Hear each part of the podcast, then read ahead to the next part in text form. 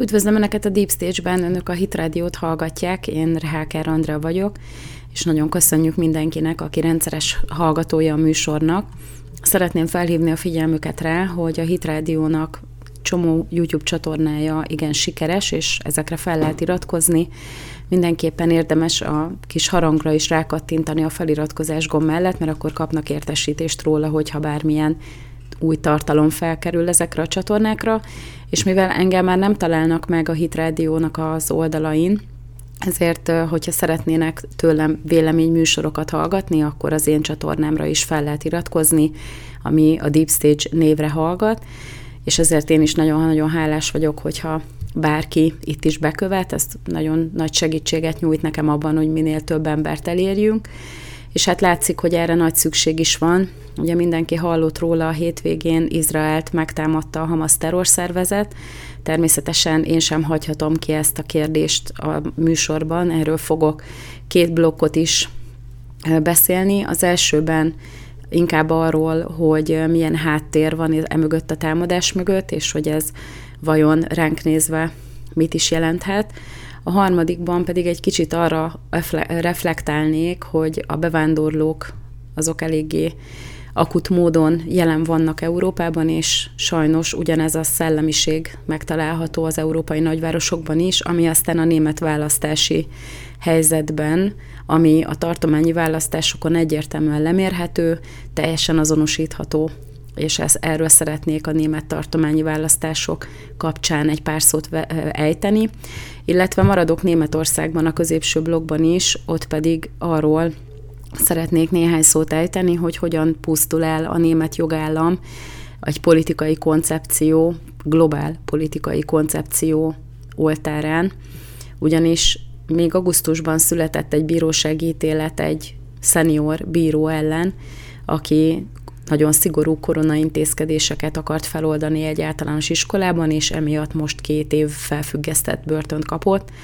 Tehát mindenféleképpen érdemes ezekről a témákról egy kicsit mélyebben is beszélgetni, mert ezek egyáltalán nincsenek messze tőlünk, mind itt van szinte az ajtónkban, ugye Németország teljes egészében, Izrael pedig szinte hát ugyanúgy Európa része, mint ahogy Egyébként Németország vagy Magyarország Európa része, a legeurópaibb közel-keleti állam, és sajnos egyáltalán nem lehet azt mondani, hogy ez egy elszigetelt dolog, főleg a bevándorlásnak a fényében. Ugye mindenki hallotta, hogy a hétvégén Izraelt megtámadta a Hamas terror szervezet egy ilyen átfogó támadásban. Lehet olvasni a híradásokban, hogy ez csak az első lépése egy olyan offenzíva sorozatnak, amire már nagyon régóta készülnek és hogyha mindezt amellé oda tesszük, hogy az Egyesült Államok, vagyis hát a Biden kormányzat 6 milliárd dollárt szabadított fel Irán számára, akkor egyértelműen lehet látni, hogy óriási összefüggés van. Ugye ezt Trump meg is mondta, hogy konfliktus helyzeteket fog generálni ez a 6 milliárd dollár a közel-keleten, mert ugye csak az idióták gondolják, hogy Irán ezt majd humanitárius dolgokra fogja felhasználni. A másik pedig az, hogy egyre több olyan híradás érkezik az izraeli hadsereg részéről, hogy a fegyverek, amelyeket a Hamasnál, meg az, az őket támogató terroristáknál találnak, azok amerikai típusúak, valószínűleg azok, amelyek Afganisztánban maradtak, ugye az amerikai kivonuláskor, csak hát ugye nyilván tudjuk, hogy Ukrajnából is rengeteg fegyver eltűnt a fekete piacon, és azok most mind itt landolnak, úgy tűnik, hogy ezzel harcolnak a zsidó állam ellen. A palesztinok, úgymond, és szeretném én is előre bocsátani, hogy azok az emberek, akik a nők és a gyerekek legyilkolását teljesen ok nélkül és ilyen vérszomjas módon akik ezt szabadságharcnak nevezik, azoknak lehet, hogy a tükörbe kellene nézni, és végig kellene gondolni, hogy mi van bennük, mert ugye óriási különbség van a között, hogy a palesztinoknak a vezetői iskolák alá, meg kórházak alá telepítik a fegyverraktárakat, és miután Izrael többszörösen felhívja a civil lakosságnak a figyelmét, hogy támadás fog következni, és hagyják el a területet, és ezek a hatalmas agymosás miatt úgy döntenek, hogy nem mennek sehova, meg ez a hihetetlen gyűlölet, ami van bennük, ez arra sarkalja őket, hogy nehogy már engedelmeskedjenek, és emiatt történik civil áldozatok ellen is támadás az izraeli oldalról. Itt most az történt, hogy ezek bejöttek az izraeli területekre, bementek a kibucokba, és gyerekeket, időseket, nőket válogatás nélkül rabolnak el, és ugye beviszik őket a gázai jövezetbe, ahol a felbőszített tömeg az meglincseli őket. Tehát a kettő között óriási különbség van. Ráadásul ugye mindenki a, úgymond, úgymond a palesztinokat támogatja, akik egyébként semmire nem hajlandóak. A palesztinok azok nem kompromisszumképesek, és aki ismeri a történelmet, az tudja, hogy olyan, hogy palesztin nép olyan nem létezik. A római korban nevezték el Palesztinának Izraelt, azért, hogy a zsidóknak még az írmagját is kiírtsák, a filiszteus névből következően, tehát a filiszteus az ugye egy ellenséges nép volt az Ószövetségnek az idejében, és ennek a nyomán, ugye, ennek a nyomán elnevezték Izraelt Palesztinának a rómaiak, ugye tudjuk nagyon jól, elkezdték feltárni a régi emlékhelyeket, meg régészni, régészeti ásatásokat végeztek, és akkor utána lett Izraelből valahogy Palesztina. Tehát ezeknek a összekeveredett népnek, akik azt gondolják magukról, hogy ők ezeknek a leszármazottai, hát a görögök szerintem közelebb állnak a filiszteusokhoz, mint ők, ezeknek nincsen joguk ehhez a területhez. Még Izrael szinte ezért létezik ez a nép, mert ugye mindig ott volt a reménység, hogy vissza tudnak menni az atyáik földjére. Tehát itt történelmi hiányosságok vannak azoknál, akik azt gondolják, hogy a palesztinoknak bármihez joguk van ezen a területen. Tehát ők alapvetően teljes mértékben csak betolakodók, és hát ha látjuk az izraeli történelmet 48-tól kezdve, akkor kezdett el virágozni a föld, amikor a zsidók visszatértek és persze, hogy kívánatossá kezdett válni, miután már nem gyilkos mocsarak voltak rajta, meg terméketlen sivatagos terület, hanem kibucok jöttek létre, elkezdtek növényeket termeszteni, ugye a Negevben halastavakat csináltak, tehát persze, hogy mindenki megkívánta. Szóval szerintem rakjuk rendbe a fejünkbe azt, hogy mit tartunk szabadságharcnak, és valóban az egyik barátom egy bejegyzést tett közzé a Facebookon, hogy a szabadságharcosok ez által forognak a sírjukból. Most képzeljük el a 48-as szabadságharcot, hogy ilyen tettekre vetemettek volna, hát nem lehet egy lapon emlegetni őket. És ez az ős gyűlölet, ami árad ezekből az emberekből, akik magukat ugye szabadságharcosnak, meg elnyomott népnek tartják. Tehát az, hogy a gyerekek üvöltenek, meg újongás van azért, hogy hogy fiatalokat, meg, meg öregeket felkoncolnak, meg rugdossák a, a holtesteket. Tehát ez olyan fokú embertelen állati viselkedés, hogy ezt nem lehet szabadságharcnak nevezni. Ez mészárlás. És az a helyzet, hogy ugye ahogy találják meg a halottakat, úgy nő az áldozatoknak a száma, már több mint 700 áldozat van, és hát mindenki azt mondja, hogy hosszú távra fognak berendezkedni, tehát ez egy nagyon ügyesen előkészített offenzíva sorozat. És ugye itt is nyilván már hallottak valószínűleg több elemzést róla, hogy hogy létezik, hogy a Mossad nem tudta. Én egyébként arra tippelek, hogy olyan szoros az együttműködés az amerikai titkosszolgálattal, ami egyébként az ukránokat is rendszeresen támogatja információval, hogy egy kicsit elaludtak a zsidók, és ugye Netanyahu is mondta, hogy ki fogják vizsgálni, hogy mi az, hogy nem tudtak róla, holott ott van a közvetlen környezetükbe, és azért tényleg igaz, hogy ha máshova nem, a Mossad a gázai jövezetbe, meg a, meg a nyugati partra, Cisjordániába hihetetlen mód be van épülve, és nagyon nagy kérdés, hogy mi történt, hogy ezt nem vették észre. És hát ugye a másik aggodalomra okot adó dolog az, hogy a síták és a szunniták most itt közösen harcolnak. Ugye a Hezbollah belépett ugyanúgy a harcokba, vagy legalábbis a támogatásáról biztosította a Hamaszt. A Hamas az egy szunnita szervezet, a Hezbollah az pedig síita és akkor itt majd felértékelődik a szaudiakkal való békekötésnek a jelentősége, mert ugye az a helyzet, hogy a szaudiak ugyanazon az ideológiai alapon állnak, mint a Hamas, meg a muszlim testvériség Egyiptomban. A Hezbollah az pedig teljes mértékben Iránnak a kihelyezett tagozata, tehát egy ilyen kinyújtott karja. És hogyha ez a két egy, egymással egyébként egyáltalán nem egyező irányzat képes Izrael szemben egy ilyen összehangolt támadást indítani, akkor ott abszolút nagy probléma van, tehát abból lehet gond. És hát ez az egész helyzet a Biden adminisztrációnak a teljes kudarcát mutatja egyrészt az afganisztáni kivonulás is, tehát azt meg lehetett volna úgy is csinálni, hogy ne maradjon ott több tíz milliárd dollár értékű hadifelszerelés. Ugye a tálibok is bejelentették szinte az elején, Irán és Jordánia engedje át őket Afganisztánból, és akkor ők is beszállnak a harcba Izrael ellen. Abszolút látszik, hogy az amerikai politika, a nem létező közelkeleti amerikai politika, ami a Biden adminisztrációt jellemzi, az ebben csúcsosodik ki most ebben a konfliktus helyzetben, hogy sikerült gyönyörűen kistafírozni őket fegyverrel és pénzzel, az Európai Unió hathatós támogatásával, ugye, és sikerült őket egy oldalra állítani izrael szemben, aki egyébként hosszú ideje a békének az egyik letéteményese ott abban a régióban, és szövetségese mind az Európai Uniónak, biztonságpolitikai kérdésekben például mind az Egyesült Államoknak. És ugye, hogyha megnézzük, hogy azok a tömegek, amelyek kint tüntettek a Brandenburgi kapu előtt, mert ugye igazából Európa, meg az Egyesült Államok most csak azt csinálja, mint amit egyébként mindig szokott, tehát kb. annyi hatása van az egész támogatásnak, hogy mintha az ember megváltoztatná a, a Facebookon, a, a, adna egy kis keretet a profilképének, tehát semmi értelme, mert nem segít tételesen semmit. De ugye Berbok is most azért ki kellett fejeznie, hogy elítéli a támadásokat, mert annyira brutálisan embertelen, amit csinálnak az izraeliekkel. És akkor a Brandenburgi kaput bevilágították az izraeli zászlóval, meg ugye a Pozsonyi városházát, vagy a, a parlament épületét, és így tovább, vagy nálunk is a Lánchidat, és akkor a muzulmánok azok kimennek őrjöngeni,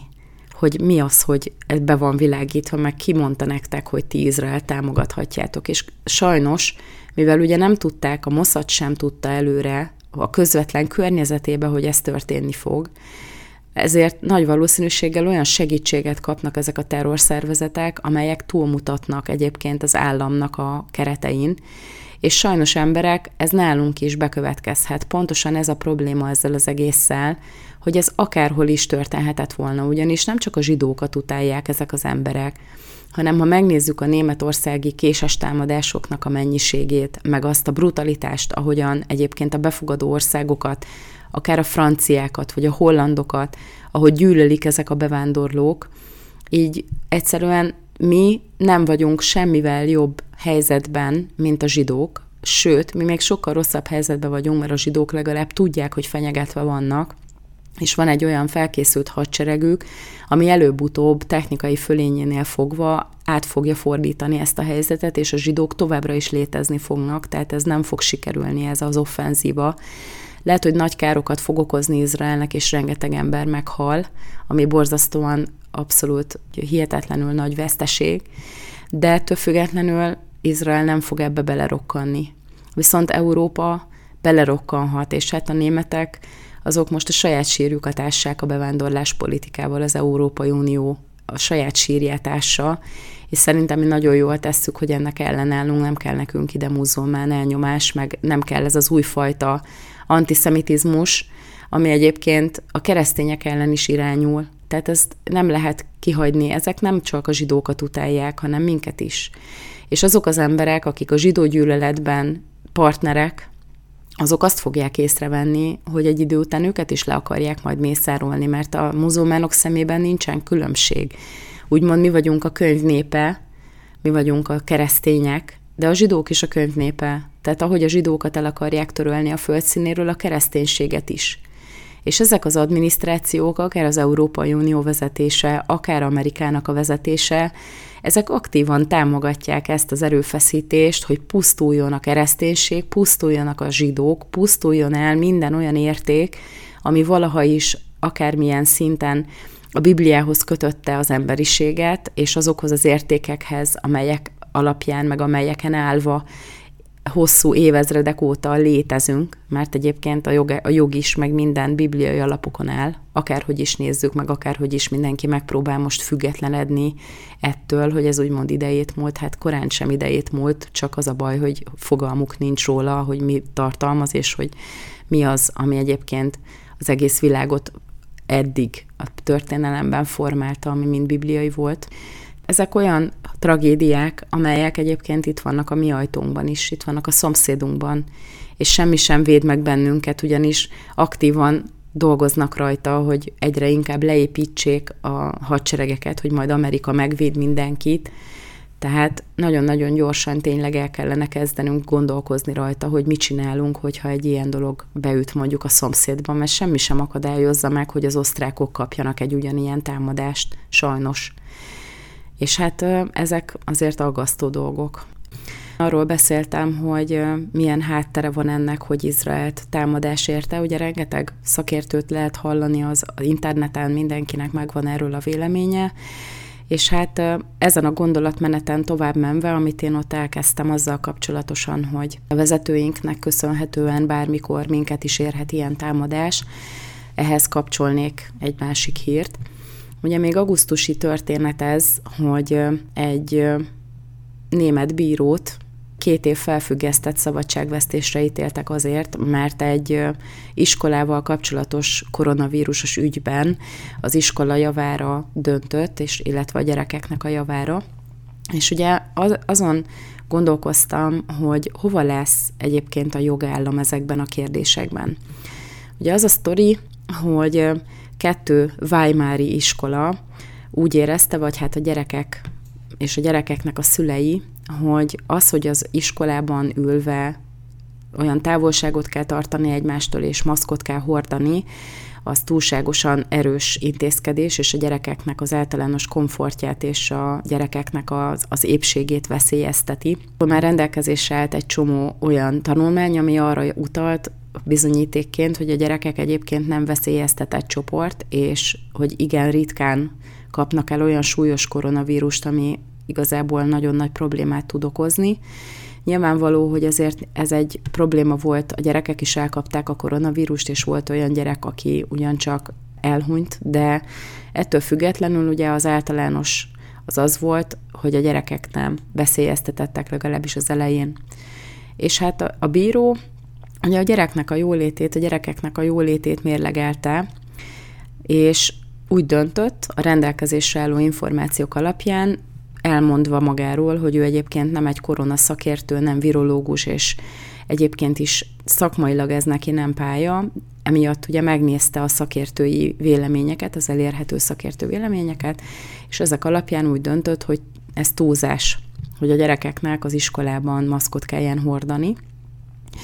És hát ezt az ügyet a német bíróságokon többször aztán precedensként is felhasználták a rendszer ellen, mint kiderült, és hát ezt az embert, ezt perbe fogták, egy ilyen bűnvádi eljárás indult ellene azért, hogy olyan helyzetben hozott döntést egy olyan ügyben, ahol ő neki nem volt kompetenciája, legalábbis ugye ez volt a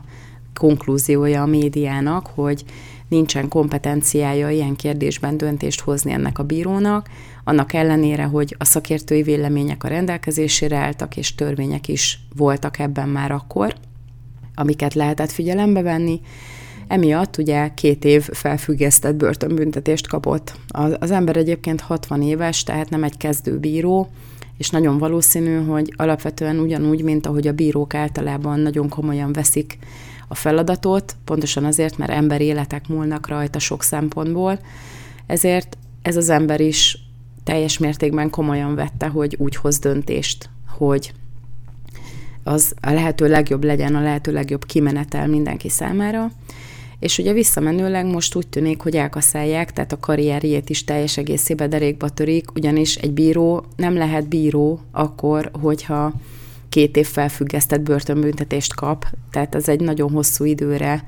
őt kizárja abból, hogy a saját hivatását gyakorolja, tehát magyarul ellehetetlenítették teljes egészében.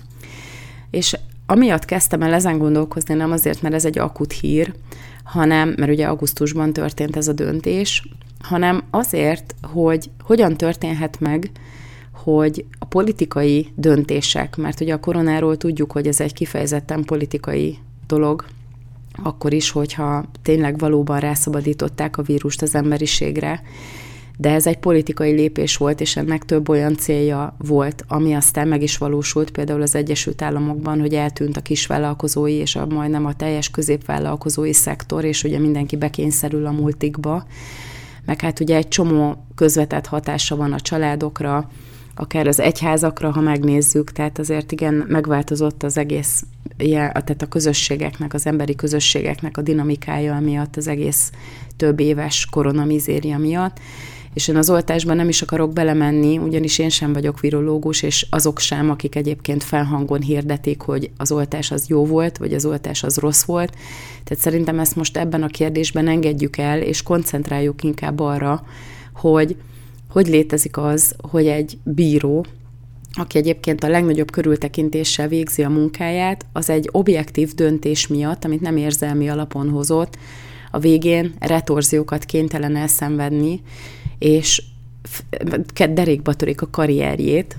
ugye innentől kezdve ő neki csak lefelé van már, tehát nem, nem tud már a saját szakmájában tovább tevékenykedni. Azért, mert egy politikai döntéssel szemben hoz egy reális és teljesen józanul megfontolt bírósági ítéletet. Tehát innentől azt kell, hogy mondjam, hogy teljes egészében megszűnt Németországban a jogállam, mert tehát ezt nem lehet. Tehát az ember, hogyha azzal a félelemmel kénytelen dolgozni ezekben a pozíciókban, ahol tényleg emberéletek múlnak rajta, hogyha a politikával ellentétes döntést hoz a rendelkezésre álló információk alapján, akkor utána derékba törik a karrierje, akár be is börtönözhetik, akár teljes egészében, tehát nyilván, ahogy most mennek a dolgok, ahogy látjuk Izraelben is, a felbőszült tömeg ideológiák alapján felbőszített tömeg akár lincselésre is képes. Tehát itt is azt lehet látni, hogy ezek az egész, tehát a korona körüli ügyek, azok olyan szintű érzelmi reakciót váltanak ki az emberekből, hogy akár ilyen teljesen fröcsögő gyűlöletre is képesek, pedig ezek igazából már csak virtuálisan léteznek ezek a problémák és hát lehet igaza akármelyik oldalnak, nem fogjuk tudni bebizonyítani, az viszont tény, hogyha a politikai széljárással szembe megy valaki, akkor is, hogyha csak a munkáját végzi, és az érintetteknek a legjobb érdekét tartja szem előtt, akkor visszamenőleg is megbüntethetik. És sajnos ez egy olyan plusz faktor, ami egyértelműen el fogja venni az objektivitást a bírói szakmából, legalábbis Németországban. És hogyha mellé tesszük azt, hogy egyébként is a bírók ki vannak szolgáltatva, mert uh, ugye rengeteg bevándorló bűncselekmény történik, és ezeket valahol azért egy részéből feljelentés is születik, és akkor ott azért bíróságra is tud menni ez az egész, és hát azért ez kb. ugyanolyan fenyegetés, hogy elveszik a megélhetését, mint amikor az albán család oda költözik a ház elé, és érezteti, hogy senki sincsen biztonságban addig, amíg az ő családtagjuk a vádlottak padján ül, és netán fenyegeti valamiféle büntetés. Tehát ilyen körülmények között nem lehet objektív döntést hozni. És az a helyzet, hogy egyre inkább ebbe az irányba mutat minden, hogy a fejünk fölött emberek politikai érdekből, meg anyagi érdekből valamiféle háttér hatalom javára olyan döntéseket hoznak, amelyekkel az életünket lehetetlenítik el, és hogyha valaki ezzel megpróbál szembeszállni, meg megpróbál bátran kiállni, és akár csak összefüggésekre felhívni a figyelmet, akkor azt a baseball ütővel agyonverik, és jön a retorzió, és most már jogi úton is, tehát eddig az ember a virtuális térben nem veszi ezt annyira komolyan, mert egyébként nem éljük az életünket. Tehát az, hogy, hogy emberek gyűlölködnek, meg fenyegetőznek a Facebookon, meg a, a közösségi médiában, az elhanyagolható, Viszont az, hogy egy embernek ilyen szinten tönkre tegyék az életét egy objektív bírói döntés miatt, az szerintem egyértelműen mutatja, hogy búcsút inthetünk a rendes, normális, eddig megszokott világunknak, és hát örüljünk akkor, hogyha olyan törvényeink vannak, amelyek valóban védenek bennünket, és sajnos ez az egész korona, meg a központosítás téma, ez megérne még legalább egy órányi beszélgetést, mert ugye rengeteg olyan ügy van, ami arra mutat, hogy egyre kevesebb lesz a tér arra, hogy ilyen döntések szülessenek. Tehát az állami szuverenitás az szinte teljes egészében ki lesz lőve, vagy legalábbis ez a célja a háttérhatalomnak,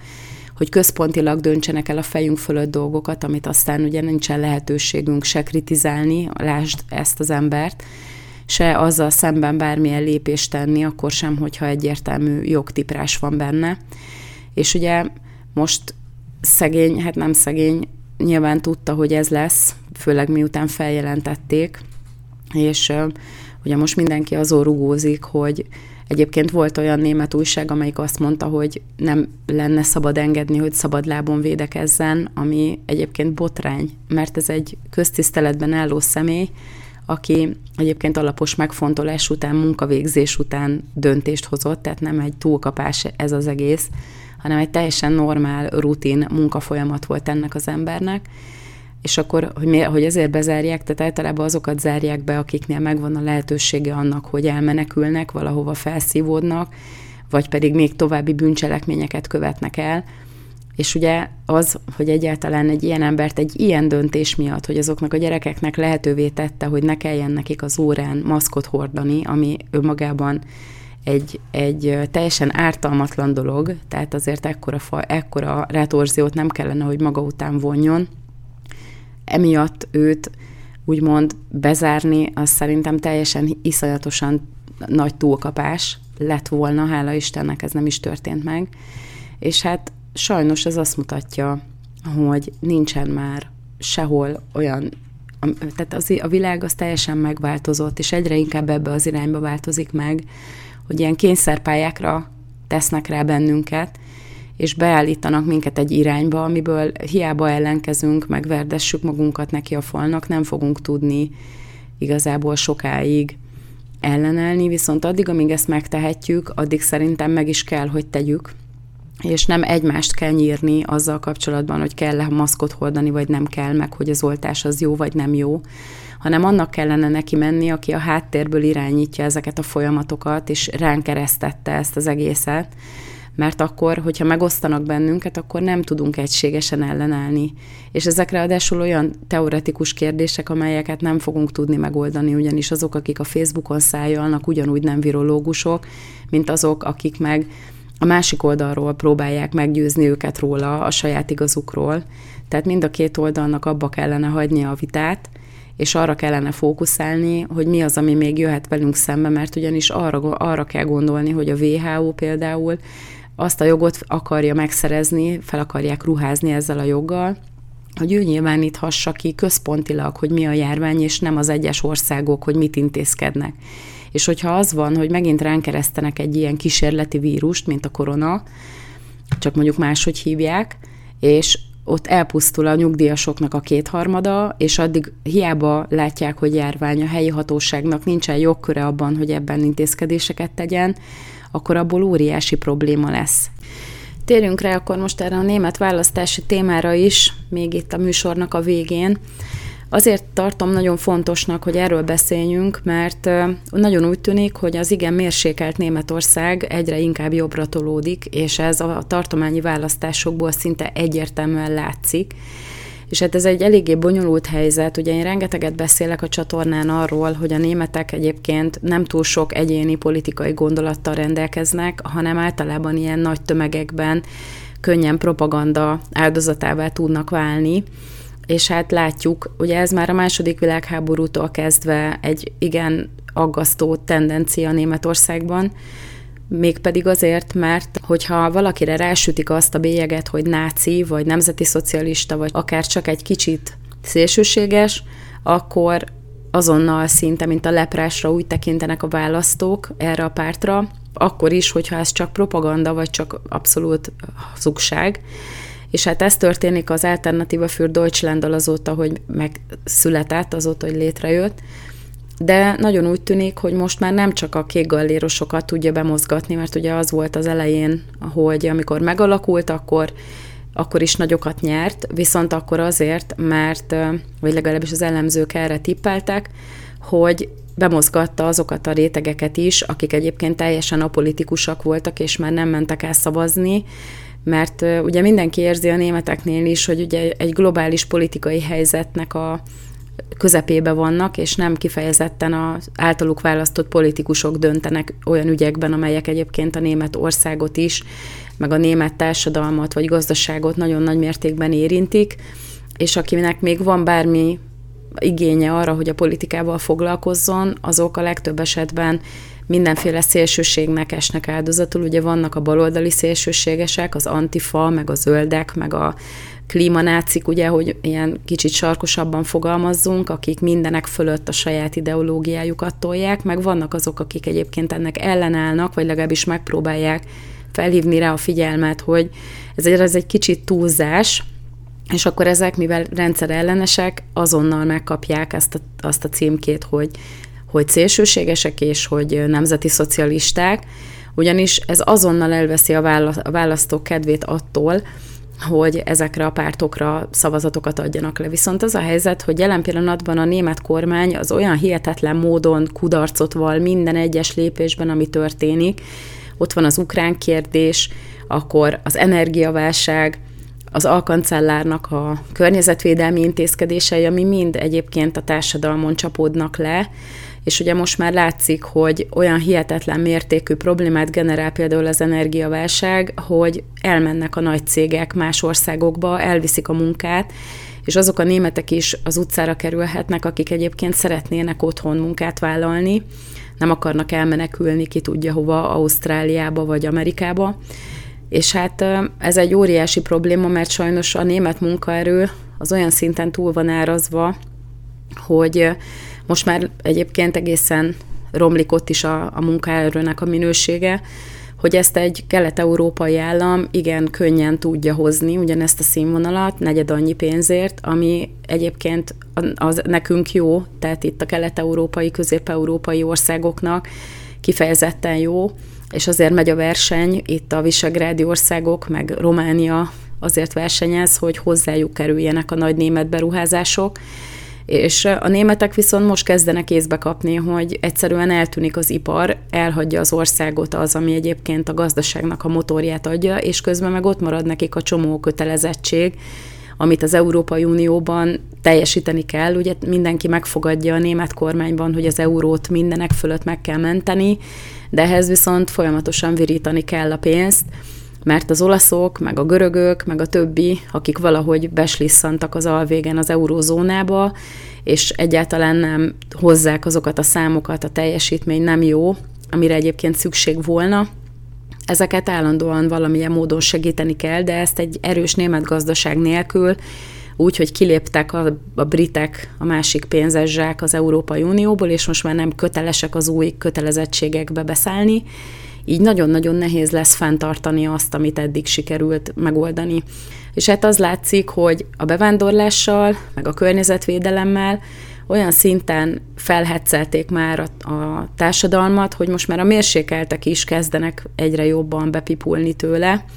és ugye tudjuk, hogy a tartományi választások azok mindig nagyon jól megmutatják az általános politikai hangulatot, és azt kell figyelni, ahogyan sorban következnek egymás után, hogy milyen eredményeket érnek el a pártok, akik ugye majd a Bundestagban is megméretik magukat a szövetségi szinten, és egyre inkább kezd már kép kristályosodni az a tény, hogy az AFD, az Alternative für Deutschland minden egyes náci plecsni ellenére kifejezetten jól teljesít az összes választáson, és ugye tudjuk, hogy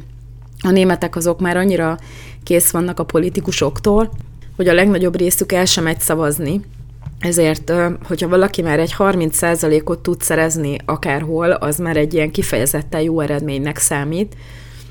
és ezért van az, hogy ilyen öt párti, meg három párti koalíciókat kell létrehozni, mert csak úgy tudják elérni az 50%-ot. És hogyha megnézzük a Bajor tartományi választásokat, akkor egyértelműen látszik, hogy az AFD az kifejezetten erősen teret kezd nyerni, és csak azért tűnik úgy, mintha a harmadik helyen futott volna be, mert létrehoztak Bajorországban egy Freie Wähler nevű pártot is, ami ugyanúgy az AFD-hez kötődik, de mégsem maga az AFD, és akkor ez a két párt lényegében külön indult Bajorországban, de hogyha összeadjuk a kettőnek a eredményét, akkor 30% fölé jött volna be. És mindemellett 37%-kal ugye első lett a Keresztény Szociális Unió, ami a Keresztény-Demokrata Uniónak a testvérpártja Bajorországban, és már nagyon-nagyon régóta ő irányítja Bajorországot, tehát ők kormányoznak, viszont úgy tűnik, hogy a Grünével, tehát a zöldekkel és az SPD-vel, a szociáldemokrata párttal együtt kormányt tudnak alakítani. Ugye elég lenne a zöldekkel kormányra lépni, mert ugye úgy kijön az 50% tehát nem kötelező nekik úgymond lepaktálni ezekkel a pártokkal,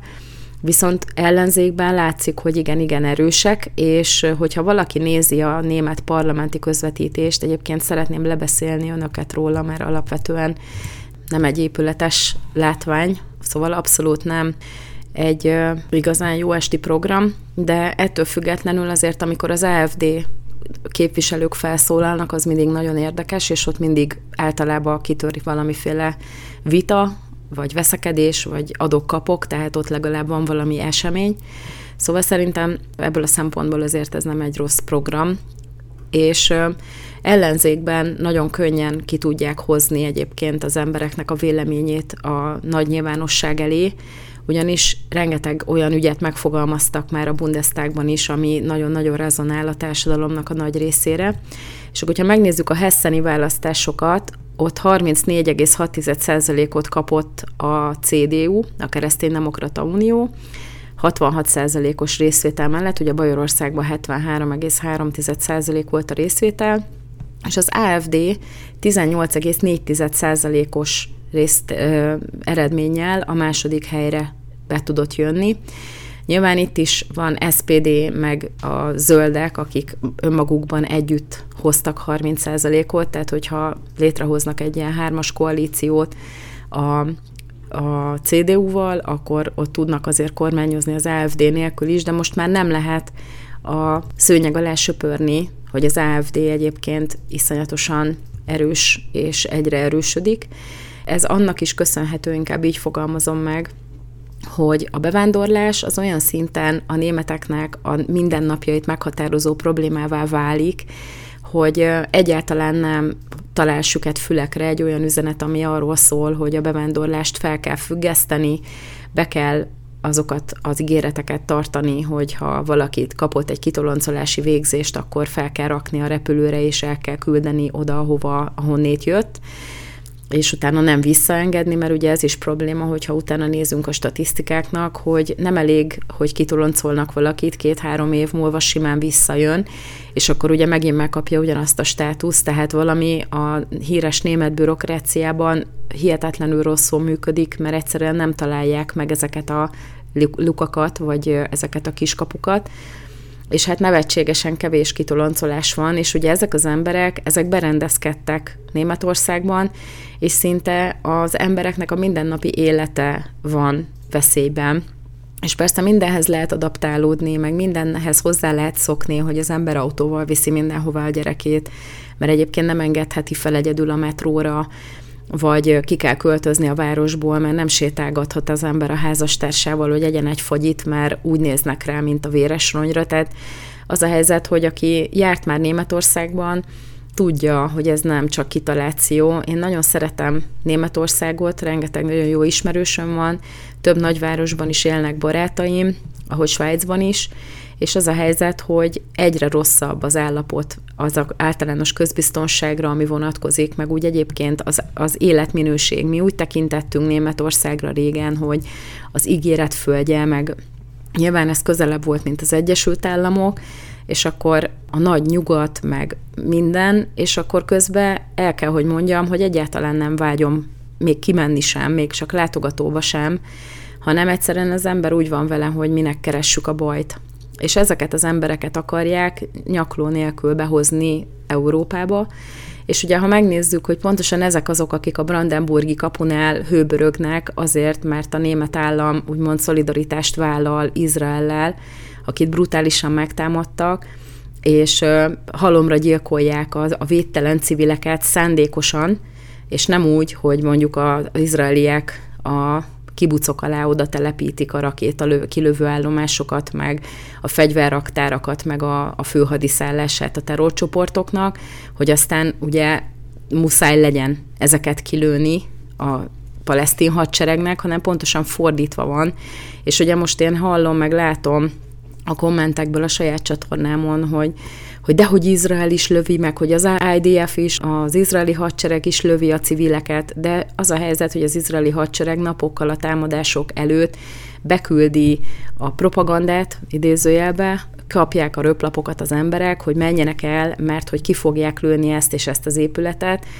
és nem mennek el. Mert ugye mártírhalált halnak, mert megvan nekik ígérve, hogy majd a 77 akármicsoda, ami ugye csak a súlyozástól függ, hogy mazsola vagy szűzlány, tehát ez az arabban elég, elég érdekes ugye a dialektust, ha megnézzük. Tehát az a helyzet, hogy, hogy mártírhalált halnak egy olyan ügyért, ami egy, egy ilyen sátáni gonoszság. És akkor ezt a hihetetlenül tájékozott magyar közvélemény egy, egy lapra teszi,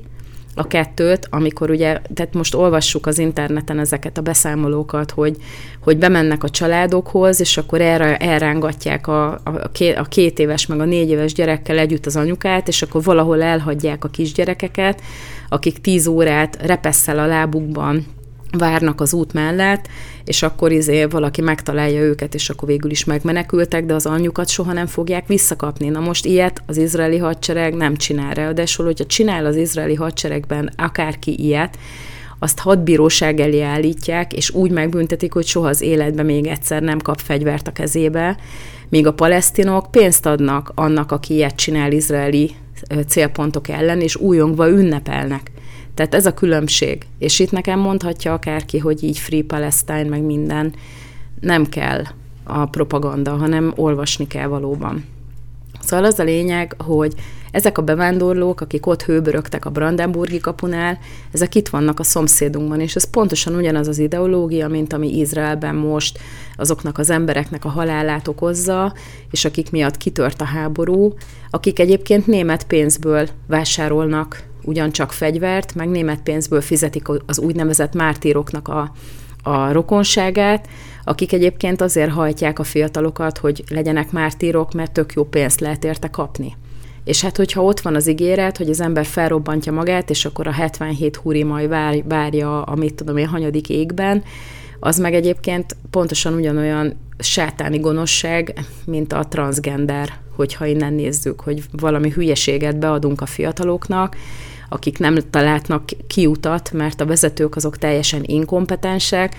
meg olyan elvárásokat fogalmaz meg velük szemben a világ, amit nem tudnak teljesíteni, és akkor belemennek egy ilyenbe, és soha többet még egyszer nem hozható rendbe az a kár, amit emiatt elszenvednek. Ugye az arabok azok meg is halnak, tehát ezek a muzulmánok.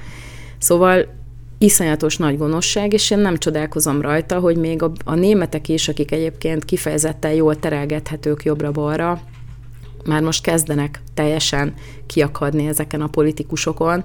csak azt nem tudom, hogy kit fognak választani helyettük. Főleg úgy, hogy most már a zöldek is, meg a FDP, akik ugye éppen-éppen becsúsznak, tehát például Bayernben, Bajorországban nem került be az FDP már a, a parlamentben, nem tudták megugrani az 5%-ot, tehát ha innen nézzük, akkor itt nem lesz a, a többi németet, nem tudnak olyan alternatív pártokra szavazni, akik csak átveszik az AFD-től az üzenetet, és úgy tesznek, mintha ők is az ászlajukra tűznék ezt. Ugye ezt csinálja most a CDU például, aki kapaszkodik vissza, meg ezt csinálja a Grüne, a zöld párt, meg ugye az FDP-től is ugyanazt lehetett hallani. Szóval figyeljünk oda, mert itt van a szomszédunkban ne gondoljuk, hogy ez minket nem fog érinteni, és ha túl sokat free palestine itt mindenki, akkor lehet, hogy mi is kapunk majd belőle, szóval csak óvatosan. Én nagyon köszönöm, hogy meghallgattak, legyen nagyon szép napjuk, vigyázzanak magukra, és jövő héten újra találkozunk. Addig is minden jót a viszonthallásra.